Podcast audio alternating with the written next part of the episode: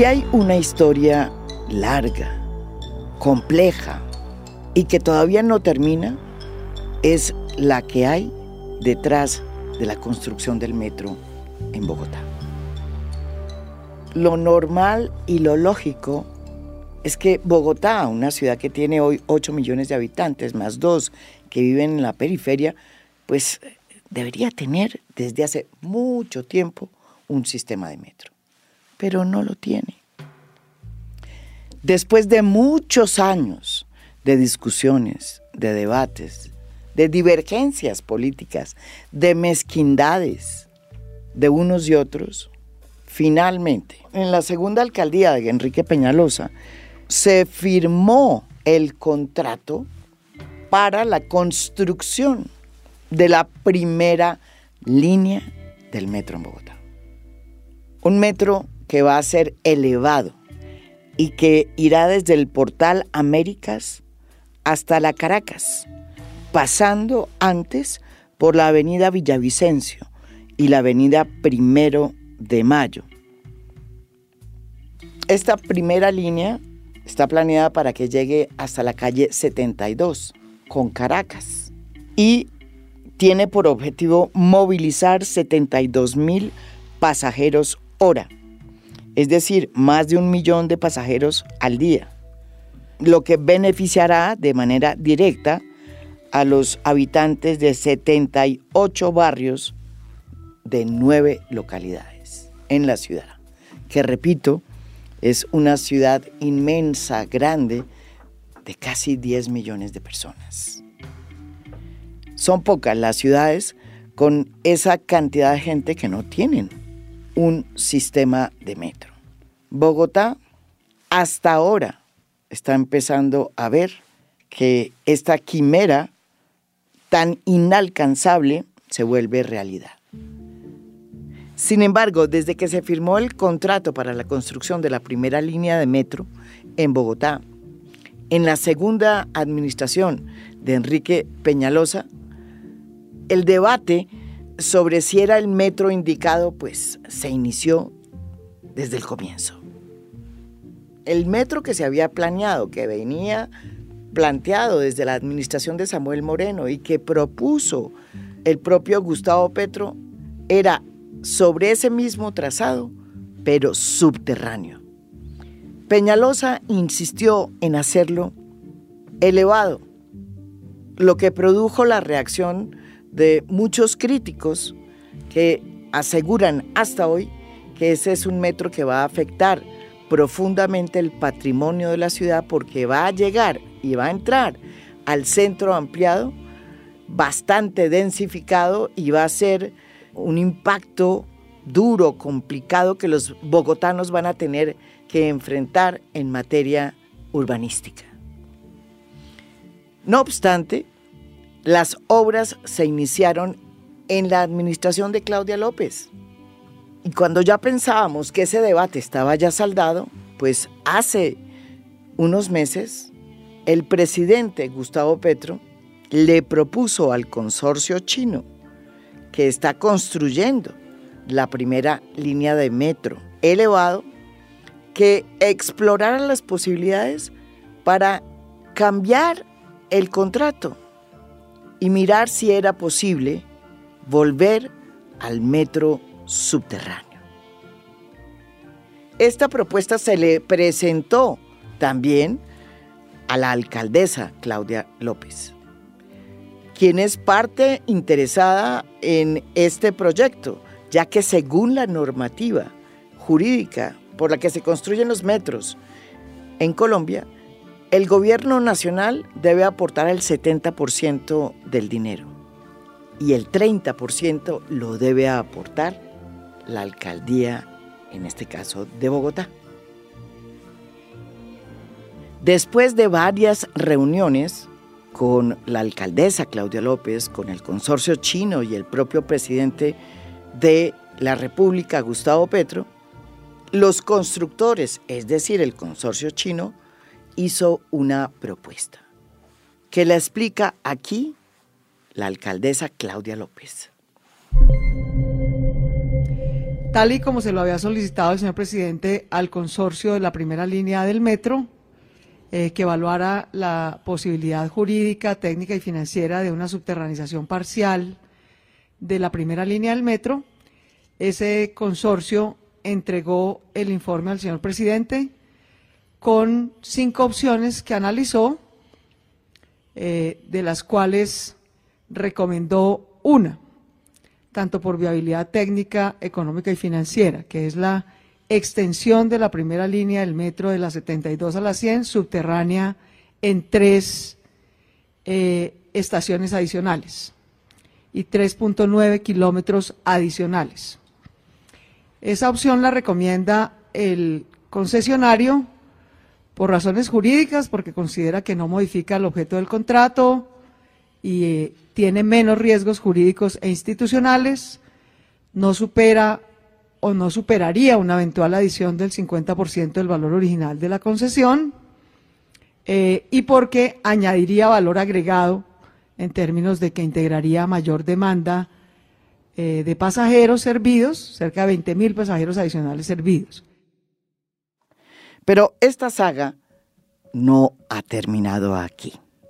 Los medios han informado esta semana que el presidente Gustavo Petro encontró una interpretación jurídica que va en contravía de los análisis generales que se han hecho y que dicen que no se puede modificar el contrato. El gobierno está sustentando esta nueva vía porque se le entregó un análisis legal que contrató el Departamento Administrativo de la Presidencia con la firma del exmagistrado del Consejo de Estado y exministro de Justicia Enrique Gil Botero. En ese análisis que hace este informe, no solo se dice que sí se puede modificar el contrato, sino que a la luz de la ley y citando jurisprudencia de las altas cortes, prácticamente es una obligación del gobierno hacerlo si esta tesis prospera, el costo del metro de Bogotá se aumentaría a 15 billones de pesos y demoraría la construcción en otros siete años. Tal como está planteada hoy la primera línea del metro, cuesta 13.9 billones de pesos. Y como ya se ha contado en varias oportunidades, se ha avanzado en la obra en un 18%. Y hay cerca de 4.000 trabajadores que están adelantando la obra en este momento en Bogotá. Pero esta historia del metro no comenzó ni con Enrique Peñalosa, ni con Gustavo Petro, ni con Claudia López. Comenzó hace 81 años, en el año de 1942, cuando Bogotá tenía 400 mil habitantes y el tranvía que existía en ese momento prestaba el servicio de transporte público con una demanda de 200 mil pasajeros día, el alcalde de entonces, Carlos Sanz de Santa María, propuso la construcción de un metro para Bogotá. Y además dijo que había que reservar terrenos en una franja paralela a los cerros. Desde 1942 estamos en estas.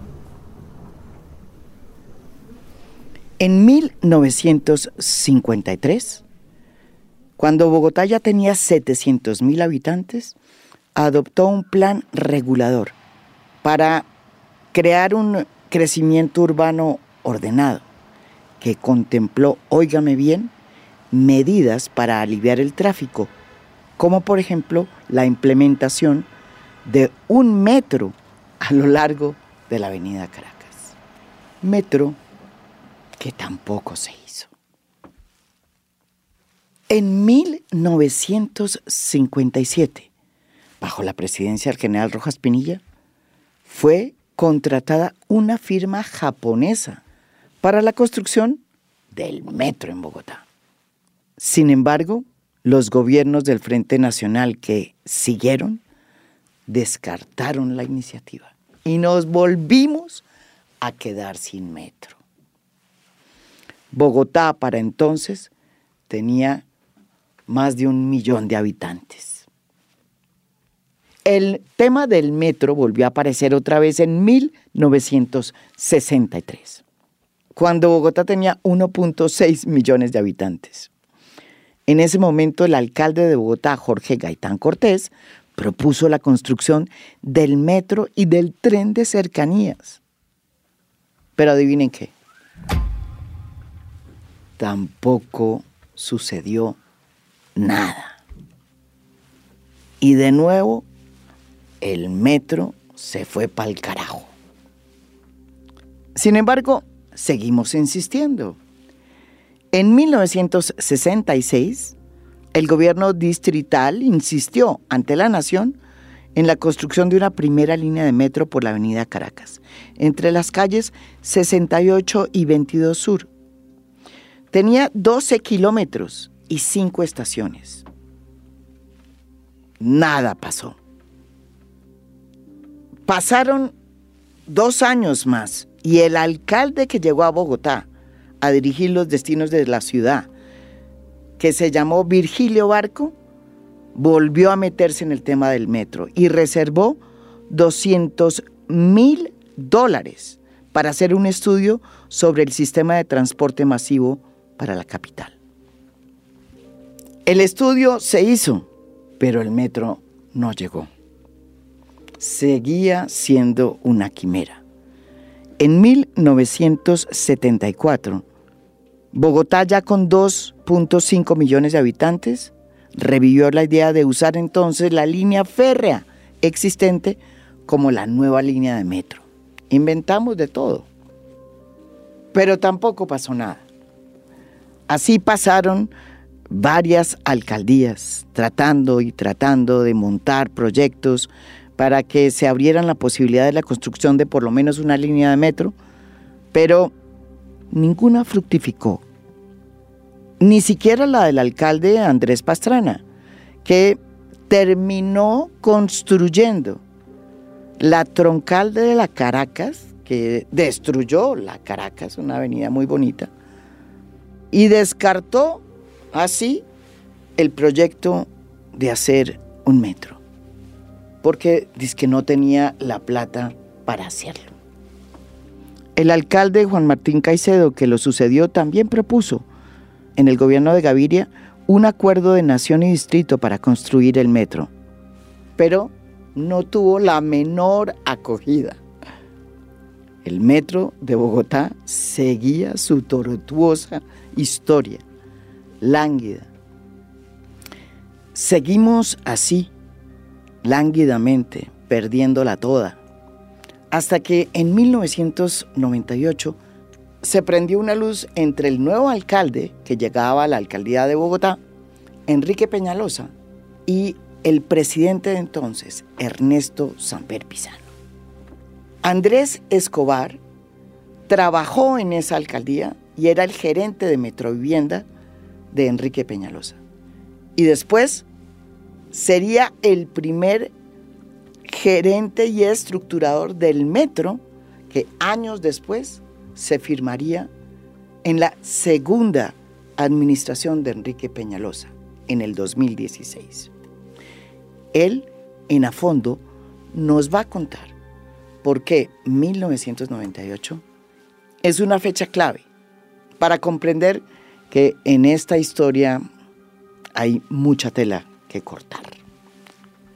Él nos explica por qué Enrique Peñalosa terminó haciendo las primeras troncales de Transmilenio en lugar de construir la primera línea del metro, que fue lo que inicialmente se había acordado con el gobierno de Ernesto Samper Pizano yo ya estaba trabajando con el alcalde Enrique Peñalosa en el año 98. Yo estaba al frente de, la, de Metrovivienda, un proyecto de gestión de vivienda de interés social, pero también eh, tuve la fortuna de ser parte de, los comités de movilidad en ese momento. Y eh, nos, eh, la situación que se encontró Enrique Peñalosa es que el presidente Samper tenía muy buena intención de hacer un aporte a un proyecto de metro que en, ese momento se estimaba, si no recuerdo mal, por el orden de los 2 mil millones de dólares. Y la nación entonces debía poner cerca de 1.400 millones de dólares en ejercicio de esa misma ley que estaba recientemente aprobada. Eh, en el presupuesto del siguiente año, que lo dejó Ernesto Samper hecho, y creo que ahí fue cuando terminó su presidencia, no aparecieron los 1.400 millones de dólares. Entonces, Pero apareció una plata.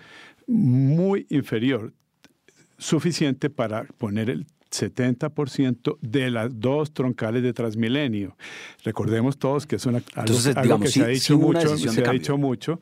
Una troncal de Transmilenio por kilómetro cuesta seis o eh, una sexta, una séptima parte menos que el metro. Entonces, ante las dificultades que tuvo Samper, pues, digamos que no fue su voluntad, le tocó, simplemente el país estaba en una situación económica muy grave, no tuvo presupuesto para cumplir con su palabra, para honrar la palabra del presidente, y además se fue, porque él ya terminó su presidencia en esos, en esos días.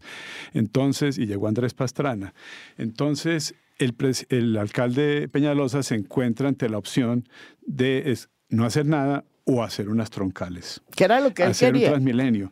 Claro, desde mucho tiempo antes él sabía y muchos sabíamos, Antanas Mocus también, que eh, un sistema para que tenga potencia y pueda mover pasajeros tiene que ser integrado, tiene que combinar metro y, y, troncales y alimentación. En ese momento hubiera sido ideal hacer ambas, pero era el ideal que chocaba contra la realidad presupuestal. Y, entremos a ese punto para continuar desarrollando el resto de la historia, María Jimena. Los metros son, son sistemas de transporte muy potentes. Un metro es capaz de mover 72 mil personas hora, en, una sola dirección en una, y en una hora, o un millón cincuenta mil personas diarias, que es lo que va a mover el metro que se está construyendo. Pero requiere para eso que haya alimentación. Los metros valga, la figura, son muy delgaditos. Un, metro es una lineecita que va atravesando la ciudad. Si no hay alimentación a ese metro, no se llena, no puede mover el millón de pasajeros. Y eh, por eso es tan importante un sistema integrado de transporte, que es lo que han hecho todos los alcaldes desde ese momento. Pero no. O han prometido hacer, integrando. No lo han hecho. No lo han hecho. Han hecho las, las troncales y, y, no han hecho el metro. Correcto. Se necesitó que llegara Enrique Peñalosa para ser el elemento estructural de un sistema integrado, que es el metro. Ningún otro alcalde, X y Y razones, lo pudo hacer. Enrique Peñalosa lo pudo hacer, si dieron las circunstancias. Y vamos a tener entonces, por suerte, un sistema integrado, María Jimena, porque nace grande el metro. Ya nace grande porque tiene muchas troncales, varias troncales que le van a llevar los pasajeros y van a hacer que sea posible que funcione como, como, se, como debe ser. Sin embargo, es evidente que desde su primer periodo, Enrique Peñalosa fue una persona que estuvo en contra de los metros, no le gustaban. Oigan la opinión que le merecen los metros a Enrique Peñalosa. Que a los ciudadanos les parece muy sexy el metro subterráneo porque no lo han usado, pero cuando ya tiene que meterse bajo tierra como una rata todos los días, eh, en unos túneles que huelen a orines con mucha frecuencia. En cambio, un metro elevado es mucho más agradable. Para Luis Ernesto Gómez, quien hasta hace poco fue secretario de gobierno de la alcaldía de Claudia López, esta fecha marca un momento decisivo que puede explicar muy bien el momento en que estamos hoy. Y tiene que ver precisamente con una decisión que tomó Enrique Peñalosa. Pero ¿Qué pasa y qué pasa con se construye la primera se pues, construye la troncal la primera troncal de Transmilenio se, inicia. Em, y yo jamás voy a discutir que es mejor un bus eh, con un sistema integrado de transporte que la guerra del centavo que teníamos. Digamos eso salta a todas luces que era necesario. Pero el problema que teníamos María Jimena es que siempre va a ser más costoso construir un metro que construir una troncal de buses, siempre. y por eso quedamos atrapados en, es que es, demasiado costoso, es que no alcanza, es que no alcanza. Y em, yo creo que es importante, es importante entender de dónde venía el exalcalde Enrique Peñalosa. Él escribe una famosa columna eh, de 1984 contra el Metro de Medellín. Dice, esto es absolutamente innecesario, esto es un proyecto eh, eh, suntuoso, no les gustan los metros, es que eso aquí se orina la gente debajo del metro y entonces, digamos que podemos decir, sí, hay un argumento económico y es que es más barato hacer buses que hay más baratos que hacer buses, pero no era necesario hacer buses. Se podía haber hecho la estructuración del proyecto, se podía haber dejado una parte ¿Sin plata? No, no con la plata que se con la plata con que se construyeron las dos las dos troncales. Es, que una troncal cuesta la séptima parte de un metro. había plata solo había para plata, no, por eso, pero había algo, plata, algo de mucha menor Había plata para arrancar, para hacer los estudios y diseños, había plata para encaminar a la ciudad en esa senda, pero se decidió de manera distinta y siempre y siempre que se tenía que tomar la decisión si volver al metro, pues se llegaba a la misma conclusión. Venga, ya tenemos una troncal de bus, ¿por qué no otra y otra? Si es más barato el bus. Y por eso estamos donde estamos y nos demoramos algunos años eh, para llegar a la nueva construcción eh, del metro, que casi que por clamor ciudadano terminó siendo un mandato popular en el 2015 en la elección en la que se elige el, el exalcalde Enrique Peñalosa. Pero volvamos a, a la estructuración que, hace, que hace Samuel Moreno. El mandato de hacer metros ha sido una constante en las últimas cinco campañas políticas, de, de Enrique Peñalosa incluso desde antes, desde, desde, desde, desde Andrés Pastrana. Después de que Enrique Peñalosa decidió utilizar el eh, dinero para el metro en la construcción de las primeras troncales, vinieron dos alcaldes que muy acuciosamente hicieron lo mismo que dejó planteado Enrique Peñalosa. En materia del metro, el alcalde Mocus siguió construyendo las troncales y no se metió en el tema del metro. Y Luis Eduardo Garzón, Lucho Garzón, a pesar de que en la campaña habló del metro, cuando llegó a ser burgomaestre de Bogotá, pues abandonó el tema y terminó haciendo más troncales de Transmilenio. Las cosas cambiaron sustancialmente cuando en el 2008 ganó Samuel Moreno, la alcaldía de Bogotá. A pesar de que fue la alcaldía donde el carrusel de la contratación se tomó la política, motivo por el cual Samuel Moreno está hoy preso, en el materia del metro hizo grandes avances. Así lo explica Andrés Escobar, aquí en a fondo aparte de todo el horror que fue esa alcaldía para la ciudad, en términos de metro, él hizo una contribución importante. Él contrató unos estudios que son el punto de partida para seleccionar cualquier trazado, que son las encuestas de origen y destino. ¿Cómo se mueve la ciudad? Desde las personas que vienen en los últimos extremos, en los, todos los puntos cardinales, hasta los puntos de empleo y de estudio. Entender esa movilidad es necesario para proponer un trazado. Eh, Samuel Moreno hizo ambas hizo el estudio de, origen y destino y además hizo una propuesta de trazado que se parece mucho a la que después acogió Gustavo Petro y a la que después acogió Enrique Peñalosa y que hoy se está construyendo con el apoyo de Claudia López. Eh, arranca en el borde sur occidental de la ciudad, en Bosa, toma la primero de mayo, toma la, toma la avenida Villavicencio primero, después la primero de mayo, después llega a la Caracas, en un momento llegaba a la Caracas a la altura de la 12 o la 15 sur, después se encontró que era innecesario eh, devolverse hacia el sur y entonces aparecieron los trazados que toman la Caracas a la altura de la calle 1, por ahí por el San Juan de Dios, y voltean hacia el norte. Así era el de, el de propuso Samuel, lo acogió Petro, eh, había una pequeña diferencia en trazados que para movilidad no es. En el caso de Petro él hablaba de, la carrera 13, y la 11, exacto. que para efectos de movilidad es el mismo público que la Caracas. en, para movilidad eso es un solo corredor de movilidad. El corredor norte. Y es el mismo, borde, borde oriental. El corredor del borde oriental que va de sur a norte, que es el más potente, donde más gente se mueve y, las proyecciones muestran que va a ser aún peor en el futuro, es eh, la carga sobre ese corredor. Y entonces por esa razón ese trazado que, que por, identificó por primera vez Samuel Moreno se mantuvo con Petro y se mantuvo con Enrique Peñalosa. Esa primera línea del metro que trazó la administración de Samuel Moreno es, fíjense ustedes, en eh, grandes rasgos la misma que hoy se mantiene y que le explica muy bien aquí Luis Ernesto Gómez. Y expliquemos sobre ese trazado y, que solo, digamos, Bogotá, la gente vive en el occidente de la ciudad y trabaja en el oriente de la ciudad. Esa es la estructura. Viven en el sur y el noroccidente y trabajan en el oriente. Porque en el oriente está la localidad Chapinero, Usaquén, Santa Fe y Candelaria. Entonces la gente va a trabajar ahí a ese centro ampliado. Y a estudiar. Y a estudiar, exacto. Y ese es el gran eje de la movilidad, pero viven y, y residen en Bosa, Suba, Kennedy.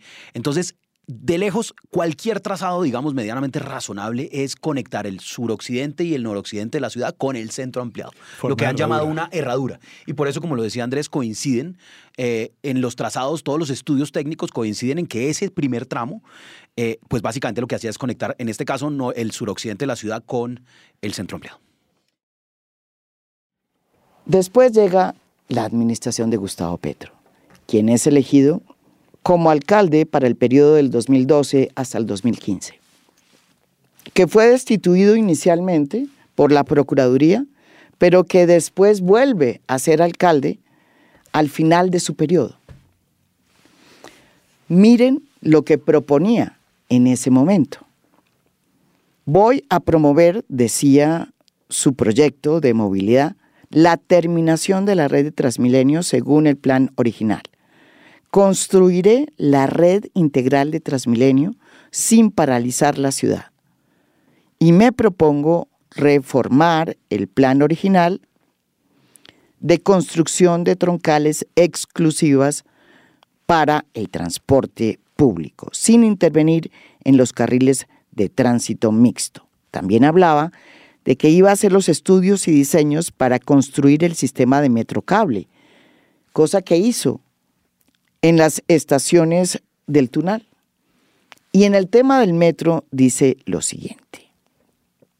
Iniciaré la construcción de la primera línea de metro y acogeré los estudios técnicos y las indicaciones sobre la ruta que más beneficie a los ciudadanos. Luis Ernesto Gómez nos va a explicar qué significó para Gustavo Petro lo que le dejó el anterior alcalde Samuel Moreno en materia de estudios y construcción de la primera línea del metro. Entonces, Gustavo Petro en la alcaldía digamos, tiene primero que lidiar con varios siniestros de la alcaldía saliente, del exalcalde Samuel Moreno, siniestros en grandes proyectos de infraestructura, la 26 no, está pues, hecho un se le desastre. había entregado los nules. Entonces, digamos, primero El- sanear, Mm. eh, y eso sin duda representa retrasos en la, eh, digamos, salvar plata, salvar proyectos y no dejar elefantes blancos, como por ejemplo la troncal de la 26, absolutamente en colapso. eh, implica un primer esfuerzo y empieza con toda la estructuración. eh, el hoy director de la ANI, William Cargargo, empieza con la estructuración de lo que sería una línea de metro subterránea. eh, con el trazado que hemos mencionado y donde coinciden todos los estudios técnicos llevando el, las personas donde viven, residen, duermen al centro ampliado, desde el suroccidente y noroccidente, y se encuentra con, como lo decía Andrés, con un trazado más eh, sobre, sobre la 11-13, no sobre la Caracas, pero en eh, para efectos prácticos nutre el mismo. sistema. Mm. ¿Por qué opta por un.? Y ahí es donde empieza. un La poco- Caracas, Eh, eh, en no, lugar exacto, de la pero- 13. Exacto, pero no, ¿por qué, por qué hay una, por qué hay una diferencia? Y es donde comienza, digamos, el dilema. Y es. Las ciudades pueden tener metros elevados y metros subterráneos, pero los metros elevados funcionan bien en ciertas zonas de la ciudad y funcionan mejor los metros subterráneos en otras. Es decir, no se puede decir que es per se mejor el subterráneo o per se mejor el elevado, pero el exalcalde eh, Gustavo Petro plantea un metro subterráneo especialmente porque ese trazado tenía dos funciones importantes. El primero, la carga, la capacidad de carga. Em, como lo decía ahorita Andrés, un metro puede llegar a cargar 72 mil, 80 mil pasajeros hora sentido. Un- una troncal de Transmilenio a reventar transporta 22 mil, 25 mil. No, no, 55 mil reventada. No, no, no, no, debe no, ser. no. Pero bueno, digamos, Claro. no, no, no, pero, pero digamos, en, en- la en papeles, porque no ha transportado. No, la Caracas, sí, claro, en las épocas de, las, de los mm, problemas de paros, por ejemplo, de taxis, etcétera, cuando se Bueno, pero digamos, el el sistema, peor llegamos ejemplo, pero 55.000, en pero eso principio no- debería no funcionar bueno, con no, no es 22.000, bueno, 25.000. pero no es bueno, Eh, entonces, por eso es necesario un metro, porque pues una ciudad de 8 millones de habitantes no lo puedes desembotellar solo con buses, eh, y entonces la calidad del sistema es limitada, y por eso que fuera subterráneo permitía primero mayor capacidad, pero lo más importante, que fuera subterránea, protegía el futuro del centro ampliado de Bogotá. Yo quiero en esto ser enfático. Los ciudadanos, que, los, los oyentes que nos escuchan que han conocido la ciudad de Nueva York, por ejemplo, ¿cómo se imaginarían el Columbus Circle o la Quinta Avenida con un metro elevado? Metros elevados en Nueva York, por supuesto, en Brooklyn, en Queens, en las zonas, en las zonas, en, las zonas residenciales, pero en las zonas que tienen una combinación de uso residencial, oficina, eh, comercial, en esas zonas tan densamente urbanizadas, una plataforma elevada daña el urbanismo, echa a perder el urbanismo. Y eso es lo que pasa con el centro empleado. Por eso, el alcalde Petro en ese entonces plantea una línea subterránea. Hoy ese es su principal argumento. ¿Qué implica hoy que el trazado que es desde la Avenida Primero de Mayo hasta la 72 se elevado. ¿Qué implica eso para la ciudad? Una ciudad que tiende a redensificarse, donde hay gentrificación, donde ese centro ampliado sí o sí tiene que densificarse. ¿Eso qué implica? No el próximo año, no en cinco años, ¿qué implica en 50 años? Que Bogotá va a estar aquí en 50 años, en 100 años va a estar acá. Em, entonces, esa consideración lo lleva a decir, vamos a hacer una línea de metro subterránea, eh, avanza en todo el proceso de estructuración, de financiación, hace un acuerdo de financiación con el gobierno nacional, en ese entonces el expresidente Juan Manuel Santos, que entrega un cheque sobre el cual se ha dicho muchas cosas, pero que es un cheque que tenía la financiación, porque con esa misma financiación, esa misma estructuración, de, marco de gasto. Era un, cheque simbólico, nunca fue un cheque chimbo. De acuerdo. Así se. Eh, es un muy buen punto esa claridad. uno de los, de los de las mentiras que surgieron en la campaña pasada es que fue un cheque chimbo. No, Tenía la fue un cheque simbólico porque lo que Santos aprobó fue unas vigencias futuras. Son 30 años de aportes presupuestales para la empresa Metro, que las representaron en un solo cheque, pero se respetaron. Nosotros, cuando llega Peñalosa, ya, ya, me adelanto un poquito, pero siga usted con su hilo, Peñalosa usa ese cheque simbólico. Con ese cheque simbólico fue que se pudo contratar los créditos con el Banco Mundial, eh, porque eran 30 años de vigencias futuras con el BID y con el BEI. Gracias a eso. Siga. Entonces es, importante, digamos, el, el gobierno de, de Santos le apuesta al metro, le apuesta al metro, deja el marco de gasto de, mediano plazo y las vigencias futuras aseguradas. Por supuesto, en el acto público, pues entregan es una, un cheque y como le dice, simbólico, pero la plata estaba, la plata estaba en el marco fiscal de mediano plazo, estaba reservado. Eso quiere decir, no se lo pueden gastar en otra cosa. Em, y se acaba la alcaldía de eh, Gustavo Petro, que todos recordamos, tuvo grandes dificultades, complicaciones, eh, fue destituido. yo le hablo de los últimos meses de Gustavo Petro, que es ahí donde está el problema, ¿sí? E, ese, ese cheque simbólico, esas vigencias futuras, estaban dimensionados para hacer un proyecto de unos 4 mil millones de dólares, ¿sí? Pero Oh, sorpresa, cuando se reciben los estudios de diseños y presupuestos de fase 2, de, del metro subterráneo, que es lo mismo que Ingeniería Básica Avanzada fase 2, oh sorpresa, ya da 7 mil millones de dólares. Entonces el proyecto entró en crisis. La plata del cheque simbólico, insisto, y, efectivamente utilizado, alcanzaba para el 70% de, del orden de 4 mil millones de dólares. Digo del orden porque en esa época la devaluación también estaba muy fuerte.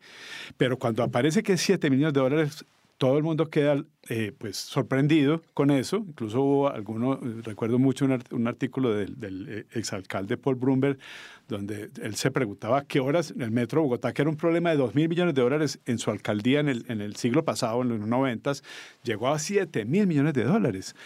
Entonces empieza un, el, el, el, presidente y el alcalde le ordenan al IDU y a la FDN que hagan un estudio de ingeniería de valor. Ya eso todavía es eso todavía es finales de Petro. Eso estamos hablando en el primer semestre del año del, último año de Petro, que era el año 2015. Y ponen a trabajar día y noche a, los equipos técnicos de la FDN y del IDU a hacer ingeniería de valores, a, buscar dónde ahorrar costos y dónde mejorar la, la captura de pasajeros y entonces salen una cantidad de propuestas, muchas, eran más de una docena de propuestas de ahorro de costos. De cambiado de trazado, de estaciones. Era, disminuir las estaciones, que son muy costosas y, no eran tan necesarias tantas estaciones. Primero, hacer elevado el tramo del río Bogotá hasta la carrera 50. ¿Qué es lo que estaría hoy, digamos, es un poco Lo que Petro vuelve a decir, es decir ahora. La parte del occidente elevado, que es más residencial, y la parte de centro ampliado subterráneo. Y otras muchas propuestas para ahorrar costos, para tratar de eh, bajar ese, ese, costo sorpresivo tan alto de 7 mil dólares y que encajara en la plata que había, en el cheque que había. Sí, eran además dos cheques. El cheque de la ciudad también ya estaba aprobado, el 30%, recuerdo. Tocaba tocaba pues partir la alcancía para que la ciudad tuviera utilidades de la empresa de energía, eh, impuestos nuevos que se creaban y todo, para conseguir el 30% de qué? De 4 mil millones de dólares. Cuando no de 7 mil. No de 7 mil. Entonces empieza el corre-corre de la administración Petro y, y, se paraliza un poco, digamos, el avance del tema a nivel público. Eh, Petro lo llama la Operación Tortuga, el Gobierno Nacional. Eh, la Operación Tortuga era todos los técnicos de ambas niveles, nación y distrito, buscando cómo volver a encajar ese proyecto entre el presupuesto. Y ahí se acaba el gobierno. Esa es la situación que encuentra Enrique Peñalosa cuando lo eligen. Un metro diseñado en un avance importante, ingeniería básica eh, avanzada, y con un costo que no cabía en, los números, en los, en los, presupuestos que se tenía. Un poco por, por, mala suerte de Petro, la devaluación de ese año fue inmensa. El dólar pasó de 2.000 a 3.100 pesos en un solo año. Eso no tuvo la culpa a Petro, pero le tocó a él pagar las consecuencias de eso. Entonces, no a Petro, a la ciudad que, que, se embarcó en un proyecto de metro elevado. Claro, no, lo que, hubiera sido ideal un, un, tramo subterráneo ahí, que ahí hay una gran pregunta. Lo que, lo que, Gustavo Petro llamó en estos días la operación Tortuga que le hizo el presidente Santos. Yo, estábamos adentro de los técnicos, yo ya estaba participando en eso y me parece que es una, es una simplificación del proceso que se estaba dando. No era una operación Tortuga por brazos cruzados, durmiendo, no, buscando cómo volver a ser eficiente ese proyecto, encajarlo. En el 2016, por segunda vez, es elegido como alcalde de Bogotá Enrique Peñalosa y nombra como primer gerente de la empresa Metro Andrés Escobar, quien además es el primer estructurador del metro para Bogotá. Lo que no sabíamos es que iba a ser un metro elevado. Así lo explica Andrés Escobar. Comienzo comienzo, comienzo a trabajar en, en, los últimos meses de, de, Gustavo Petro, ya alcalde electo Peñalosa, y hay una reunión a la que yo no asistí donde el presidente Santos y Mauricio Cárdenas, ministro de Hacienda, le dicen a, a Enrique Peñalosa, esta es la plata que hay, no hay más. El marco fiscal de mediano plazo está gastado y eso es lo que hay, ¿sí? Entonces, ustedes tienen que trabajar con eso el, proyecto de Gustavo Petro se, se, volvió, se despiporró, no alcanza el dinero para eso, tienen que ajustarlo. Proponemos que se haga un estudio de alternativas que vuelve y acomete la FDN, entonces que fue muy criticado en el Consejo de Bogotá por el, petrismo principalmente, por Holman Morris, que era concejal, por cómo le contratan a la FDN un estudio de alternativas. Se estudiaron cinco alternativas mixtas, parte elevado, parte subterráneo, con pequeños ajustes en otros elementos que generan también ahorros, por ejemplo el número de estaciones, el patio taller, antes estaba casi en los límites con Suacha, se recortó casi un kilómetro más y se acercó a la, al Parque Gibraltar, donde está hoy, pues se está construyendo hoy. Eso produjo un ahorro muy importante, si no recuerdo, de más de 350 millones de dólares. en, en ese estudio de alternativas eh, empieza en finales del, gobierno de Petro y lo recibe Peñalosa en los primeros meses. Y hay que tomar una decisión con, e, con, esos elementos de juicio. Y para disgusto de algunos o sorpresa de algunos, la eficiencia era con el metro elevado 100%, porque desafortunadamente para nuestros suelos, que son muy malos en el corredor oriental, son muy gredosos, tienen mucha agua, no se podía utilizar la máquina tuneladora como se hace en la mayor parte del mundo para hacer, sino que se tenía que utilizar un sistema de zanja abierta a cielo. Es decir, abrir a lo ancho de la 13 eh, o de la vía que fuera, la 13, la 11, todos los carriles, una zanja de 26 metros de profundidad en las estaciones, hacer allá el sistema de las estaciones y volver a tapar al final. Construir cada estación era cancelar el tráfico en, en unos tramos de tres cuadras durante tres y cuatro años completamente, ¿sí? Eh, por no poder usar tuneladora. Eso hacía muy costoso el metro subterráneo. En otras ciudades pasa distinto. Las tuneladoras trabajan rapidísimo, a unas velocidades increíbles, uno o dos metros por día, en fin. Aquí no se podía eso, se resultó muy costoso. Entonces el estudio de alternativas indica eso y a Peñalosa eh, los metros elevados le producen un poco de temor, toda la contaminación del espacio público, aquello de que se vuelve en tierra de nadie, como pasó en Medellín en el, en el, tramo central y ha, y ha, pasado en México en varios sitios. También hay muy buenos ejemplos de cómo gestionar el espacio público para que no suceda eso, con líneas más elevadas, que produzcan menos sombra, más delgadas, con menos ruido, que afectan menos el espacio público. Pero bueno, era la realidad, es que allí la ciudad enfrentó de nuevo ese dilema sangriento, es ¿Hacemos el ideal o seguimos buscando un ideal que nunca alcanzamos o hacemos lo práctico, lo real, lo posible? ¿sí? Como le toca hacer a una familia que no tiene todos los recursos que en un momento dado para lo que quisiera. ¿Qué lo, Enfrenta esa decisión, lo mismo que otros alcaldes y Peñalosa toma la decisión de echar para adelante con, con, con unos Con unos hechos en los que coincidimos con Andrés, que es que efectivamente la primera versión, digamos, de metro subterráneo que se le entregó al alcalde eh, Gustavo Petro era muy costosa y era necesario hacer ajustes. Y fue necesario buscar alternativas. ¿Qué le pasó a Bogotá? Que una vez más, como en 1998, la decisión de esas alternativas quedó en manos de una persona que nunca le han gustado los metros y menos subterráneos. Recordemos que se había pronunciado en contra de los metros del metro de Medellín, pero recordemos también que él cuando hablaba y habló en su campaña de los metros subterráneos se refería se refería a que eso era una ratonera que los ciudadanos. Entonces, ¿Qué terminó siendo la alternativa? Y en esto creo que hay que contar toda la verdad. La alternativa no solo fue metro elevado, fue metro elevado y troncales de buses, más troncales en la 68. Entonces, ¿por qué decían que no había plata? para hacerlo subterráneo, pero sí había plata para hacer la troncal de la 68, sí había plata para hacer la troncal de la, de la carrera séptima. Entonces, ¿qué es lo que terminó pasando? Que las los momentos críticos de la movilidad de Bogotá han estado en manos del exalcalde Enrique Peñalosa, él como mandatario que tiene unas preferencias legítimas, pero que yo claramente no comparto, de privilegiar troncales de buses sobre metro, de privilegiar un metro elevado sobre un metro subterráneo. Y terminamos con qué? Terminamos con un trazado, digamos. La plata la tenía el gobierno nacional. Eh, podían haber, dentro de las alternativas, seguir avanzado, en avanzando la en la construcción de un metro subterráneo. Y, por ejemplo, como, lo, como, como se está analizando ahora, bueno, la parte que es más residencial de, de, de, Bosa, eh, ese tramo, digamos, desde el patio taller hasta, hasta la eh, carrera 50 y primero de mayo, hagámoslo elevado, pero el otro tramo hagámoslo subterráneo, pensemos en distintas alternativas de estaciones y no hagamos la troncal de la, de la 68 porque esa platica la podemos utilizar, esos 3.2 billones de pesos los podemos utilizar para esto. No hagamos la troncal de, la, cara, de la séptima, porque esa platica la podemos utilizar para fortalecer la movilidad en el borde oriental. ¿En qué terminamos, María Jimena? Terminamos con dos troncales de buses que dejaron contratadas la administración anterior y terminamos con un metro elevado que trae por debajo un bus, que eso es bien atípico. Sobre la Caracas está el metro por arriba y Transmilenio por abajo, que de alguna manera uno se pregunta por qué, por qué tantos buses cuando habíamos podido de una vez por todas arrancar con un metro subterráneo. Yo no digo que los metros elevados per se sean malos, pero que claramente quien tuvo en sus manos esas alternativas que le presentó la FDN, quien tuvo en sus manos una decisión económica fue la misma persona que en el 98 optó por los buses, que en el 2015 optó, en el 2016 optó por hacer más troncales de Transmilenio, menos metro.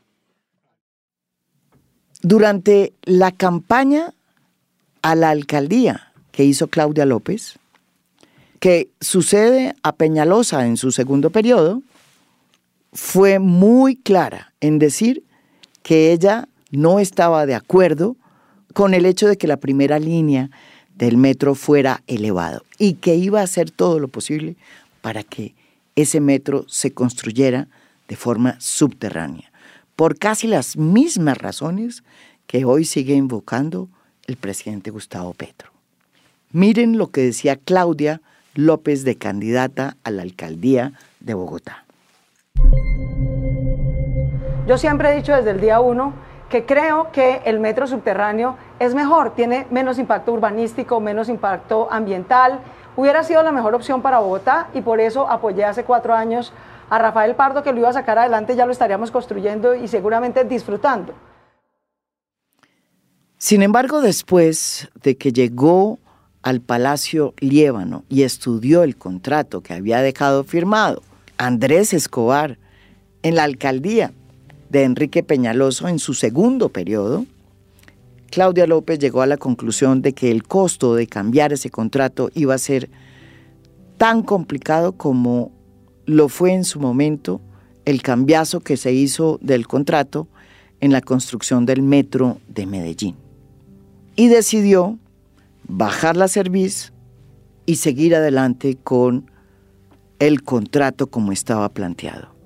En su gobierno se siguieron adelantando las obras y como ya hemos explicado, el 18% de ese proyecto ya se ha ejecutado.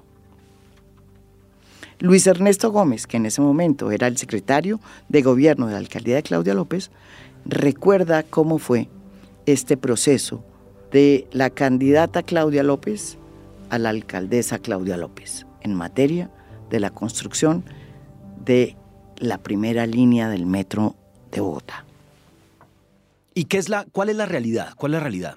Y es que los alcaldes y en una democracia tienen cuatro años para gobernar y entre esos cuatro años tienen todas las facultades legales para ejecutar su plan de desarrollo y para ejecutar, digamos, lo que le prometieron, le propusieron a la ciudad.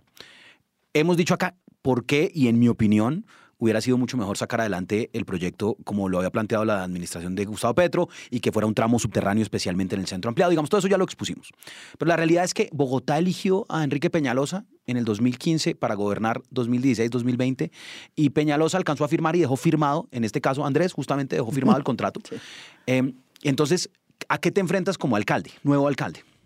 A devolver el mundo, a devolver el tiempo imposible. Lo único que puede hacer es de manera unilateral terminar un contrato de 13 billones de pesos, que, es muy eh, que implica indemnizaciones, implica que de verdad nada se hace, implica, entonces, aunque era ideal lo otro, o era mucho mejor, ni siquiera ideal, era mejor la otra alternativa, eh, lamentablemente optamos con, por tener dos troncales más de Transmilenio y una eh, red de metro elevada, una, una primera línea de metro elevada, pues la realidad es que tocaba honrar ese contrato y era mejor y en esto coincido con la decisión que ha tomado la alcaldesa Claudia López, era mejor, ya que estábamos convencidos que los tramos subterráneos son mejores para el centro ampliado, para eh, pues que los proyectos de red de metro, los siguientes líneas de metro, los siguientes proyectos asociados a la movilidad férrea fueran subterráneos en la medida de lo posible, como planteó la misma alcaldesa desde la calle 72 hasta Suba y Engativa. Entonces era, un, era, un, era una cuestión de paramos un proyecto que ya está firmado, que están dando, nos embarcamos en demandas multimillonarias y otra vez le arrebatamos a los bogotanos la posibilidad de al menos dar un primer paso. Y nos embarcamos en una pelea sin sentido o avanzamos y más bien hacemos más metro. Y en eso yo estoy absolutamente convencido que tiene mucho que ver con el momento actual que vivimos, María Jimena, y es Bogotanita, más metro y más rápido para desembotellarnos. Entonces, con ese sencillo principio de más metro y más rápido, ya Andrés y Enrique Peñalosa habían dejado esa línea, que ya sabemos las posiciones que hay al frente de esa, a concluirla y extenderla y sacarla, llevarla ojalá de la 72 a la 100, hacer un tramo que conecte desde la, 72 hasta Suba y en Gavitivá, la línea 3, el Regiotram del Norte. Cuando ya pensábamos que esto iba a ser un metro elevado y que finalmente, a pesar de todas las discusiones que se tuvieran, pues se estaba iniciando la primera línea, se llevaba el 18% de ese contrato ya avanzado, viene la propuesta de Gustavo Petro a el consorcio chino, en la que le recuerda los argumentos que él tuvo cuando era alcalde de Bogotá para que la primera línea fuera un metro subterráneo. Pero que sea Andrés Escobar, que fue, como bien saben, el primer estructurador de esa línea de metro, que hoy quiere cambiar el presidente Gustavo Petro, que nos explique las razones que él tiene para argumentar los altos costos que asumiría el país y Bogotá si se cambia el contrato. Bueno, el, tema de ingeniería allí es, es, es fácil de leer cambiar el, diseño del metro a estas alturas, pues tiene unos costos muy altos y incluso eh, en aquellas alternativas que no incrementan el número de pasajeros. Sí, hay unas alternativas de las cinco que lleva, el consorcio chino que sí incrementan el número de pasajeros porque alargan la línea de la última estación, que hoy, hoy está, se está construyendo a la altura de la calle 74, lo alargan hasta la 100, entonces incrementa el volumen de pasajeros. Em, por eso, entre otras razones más jurídicas, los, el consorcio chino considera que esa es la viable. ¿sí? Hacer un tramo subterráneo alargando, pasaje, alargando la línea y por esa, de esa manera aumentando el volumen de pasajeros que pueden usar el metro. E, ese tramo sería de las 72 hasta las 100. Correcto. Y el metro elevado iría de resto elevado. O sea, el metro eh, estaría tal cual como lo diseñó y estructuró y contrató la alcaldía de Enrique Peñalosa. Iría tal cual. Es importante recordar que esta, este obra tiene ya un proceso de 18% de avance. Hay 4.000 personas trabajando en el patio taller, en el intercambiador de la 72. Entonces, digamos, no es una obra que está eh, arrancando, es una banda que está importante, tiene un avance importante. Impulsada, sí.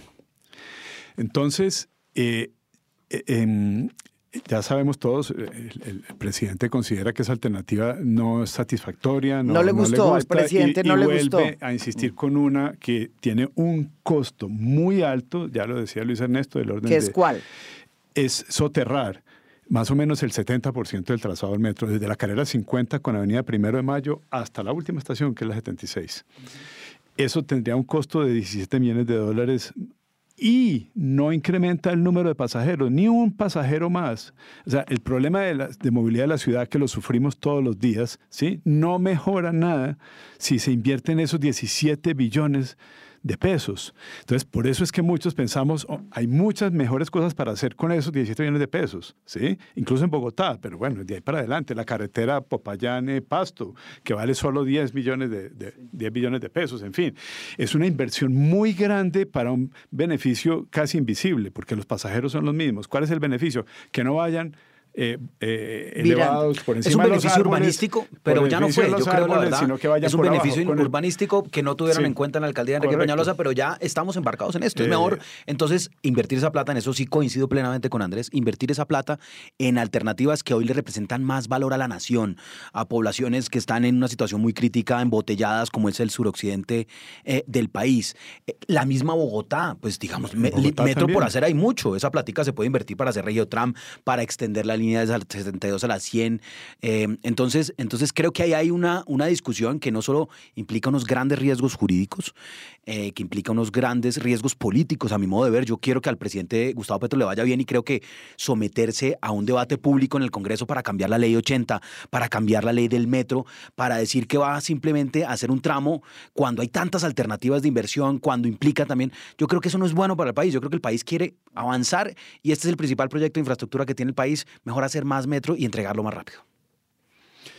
Yo, por todas esas razones y otras más creo que finalmente el presidente va, va a entender que así se acepte que pues tendría unas ventajas un metro subterráneo eh, tiene muchas más ventajas continuar desarrollando el proyecto, cómo se está ejecutando, cómo se contrató. Fueron muchos años de estudio y aquí en, esta, en este en esta conversación hemos recapitulado, eh, cuando eh, diseñamos el metro en el año 2016 y 2017, usamos estudios que venían de Andrés Pastrana para la Troncal Caracas, de Samuel Moreno para el trazado en el sur, en la Primero de Mayo, en la, en la, en la Villavicencio, del propio Gustavo Petro, que hizo muchos estudios muy importantes, hizo toda la geología del trazado, hizo eh, topografía, inventario de redes principales de, de aguas, lluvias, etcétera. Todo eso se usó en el diseño. Entonces, por eso estamos convencidos mucho que lo mejor es terminar este proyecto, ojalá a la misma velocidad que viene,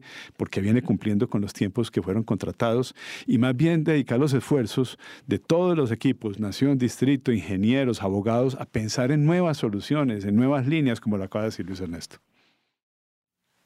Es evidente que lo lógico es que la primera línea del metro hubiera sido subterránea, por muchísimas razones, entre ellas muchas de las que exhibe y plantea hoy Gustavo Petro, que las hizo en su momento cuando era alcalde de Bogotá. Sin embargo, es curioso que hasta los que están de acuerdo con que el metro debería haber sido subterráneo hoy, por motivos del contrato y por motivos de lo que significaría cambiar toda la cosmovisión que hay detrás de ese contrato, pues creen que lo mejor es que se construya este metro y rápido. Al fin y al cabo, la segunda línea sí va a ir subterránea y hay que aunar esfuerzos para que haya una tercera línea. Así opina Luis Ernesto Gómez, que tenía la misma posición que tuvo Claudia López hasta que llegó a la alcaldía de Bogotá. Durante la campaña, Claudia López también se opuso a la construcción de este metro elevado. Creo que además em, el, respaldo ciudadano en torno a la idea de hagamos más bien más metro y entreguemos el que viene ya es mayoritario. es mayoritario. sí, lo que estamos haciendo. Es que la gente está desesperada con el tráfico. Pero sobre no puede ser que base, nos saboteemos. Claro. El principal problema de, de Bogotá aparte de la seguridad, es la movilidad. La gente está de verdad desesperada. Y no puede ser que no avancemos en los proyectos que ya tienen un nivel de avance y que más bien cojamos esa buena plata, que qué buena noticia que la nación tiene plata para poner, para hacer más metro. Y subterráneo, lo que siga, desde la 72 hasta el Suba y Engativá, que ya además quedó acordado, financiado, tiene los estudios avanzados y la idea de la alcaldesa es dejar eso contratado también terminando su administración em, y que sería también una muy buena noticia para el noroccidente de la ciudad, que es el que todavía no está conectado. Sí, ojalá, hay que, ayudarle, ayudarle a la alcaldesa que pueda concretar este año eso. Recordemos que para financiar una línea de metro se necesitan seis padrinos. El, la nación y el distrito pone las vigencias futuras, pero con esas vigencias futuras toca ir a los, bancos, a pedir los créditos para poder hacer las obras rápido, porque las vigencias futuras son platas que le dan a la, empresa Metro, pero regadas a, a, lo largo de 30 años. Entonces hay que ir Nación, Distrito, Banco Mundial, BID, Banco Europeo de Inversiones, van cinco. ¿Cuál es el sexto financiador de la empresa de la línea metro que se está construyendo? El consorcio chino. Por eso nos vimos eh, eh, orientados a una concesión. El consorcio chino tiene que traer más de un billón de pesos de, sus, de su propio patrimonio para hacer la obra él. Y después la va a ir recuperando cuando ya el metro esté funcionando. O sea, son seis financiadores para poder hacer esa licitación y abrirla. La alcaldía, la línea 2 va muy bien, ya pasó lo más difícil, que era la nación y el distrito, le faltan los bancos multilaterales y estructurar la concesión si es necesario para que también el que gane también ponga dinero en la obra para poder ejecutar en los tiempos rápidos que se necesitan. ¿Y cuándo se va a hacer esa licitación? Eh, esa licitación está prevista para que se haga, digamos, para que se ya está en estructuración y la idea es que se pueda abrir em, alrededor de unos cuatro meses antes de terminar la alcaldía para que se pueda dejar contratado, digamos, adjudicada y contratada. Eh, ella, ella espera dejarla este semestre. la, este deben semestre. Abrir, la, deben abrir, mucho antes, Luis Ernesto. La deben abrir ahora en abril o mayo. Para, abrir, claro, para las observaciones, digamos. Me, refería más como a la, fecha de adjudicación para que le permita toda la estructuración contractual. Ya no, de acuerdo. Em, y, y y digamos, yo creo que en eso nos deberíamos poder poner de acuerdo todos los bogotanos. Qué buena noticia que hay un metro subterráneo a Suba y en Gativá desde la 72. Eso le debería gustar al gobierno nacional, le debe gustar a la alcaldesa, seguro también le gusta al exalcalde Enrique Peñalosa y le debería gustar a todos los bogotanos. En política hay veces que no es suficiente con tener la razón. En este caso es evidente que Gustavo Petro tiene la razón. Hubiera sido mucho mejor para Bogotá que la primera línea de metro fuera subterránea, por casi todas las razones que él mismo ha invocado y que aquí hemos planteado en a fondo. La gran pregunta es si el hecho de que le asista la razón y la lógica al presidente Gustavo Petro se compadece con el costo que para la ciudad y su gobierno va a suponer un cambio a última hora en el contrato de esta mega obra. Petro insiste en que este contrato se puede cambiar sobre la base de la tesis del interés general, que es la finalidad única de la contratación estatal. Y que en este caso, por interés general, pues le conviene obviamente a los bogotanos un metro subterráneo y no un metro elevado. Para la alcaldesa Claudia López, el hecho de que Petro tenga la razón no es suficiente. La posición de la alcaldesa de Bogotá, la posición de la candidata a la alcaldía de Bogotá y la posición de la ciudadana Claudia López es que el metro no se para que el metro se hace. No es Bogotá la que está pidiendo parar y cambiar la primera línea del metro. Es el presidente Petro. Con mucho respeto, vamos a atender su solicitud técnica y jurídica. Pero la posición de Bogotá es una sola, siempre ha sido la misma. es que nosotros preferimos terminar la obra que estamos haciendo que causar cualquier retraso o cualquier sobrecosto. Imposible no recordar lo que sucedió con el metro de Medellín, con su construcción. A última hora se le cambió el trazado. De 700 millones terminó costando 2 mil millones de dólares. Y se convirtió no solamente en una obra muy costosa, sino que fue pagada a través de coimas, de miles de coimas, que enriquecieron a personajes que de manera indebida terminaron beneficiándose de estos cambios a última hora. Desde que se empezó a hablar del metro en Bogotá han pasado 81 años. Increíble.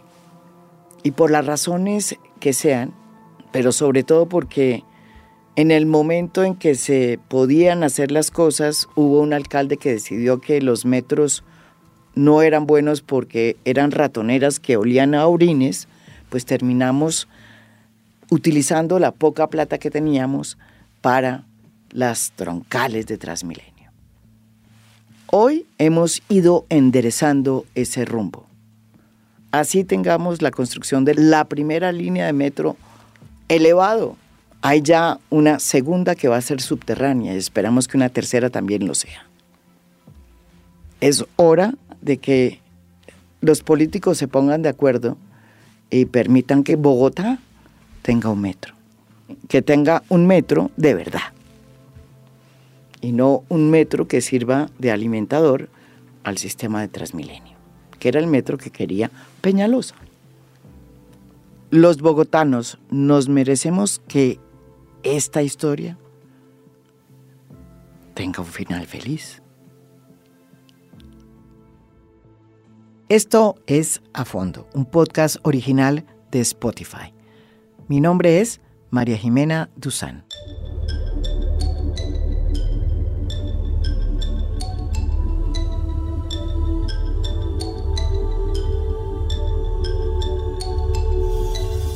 A Fondo es un podcast original de Spotify. Producción general, Lucy Moreno. Editor de contenido, Michael Benítez Ortiz. Postproducción de audio, Daniel Chávez. Y Blue Velvet. Música original del maestro Oscar Acevedo. Gracias por escuchar. Soy María Jimena Duzán.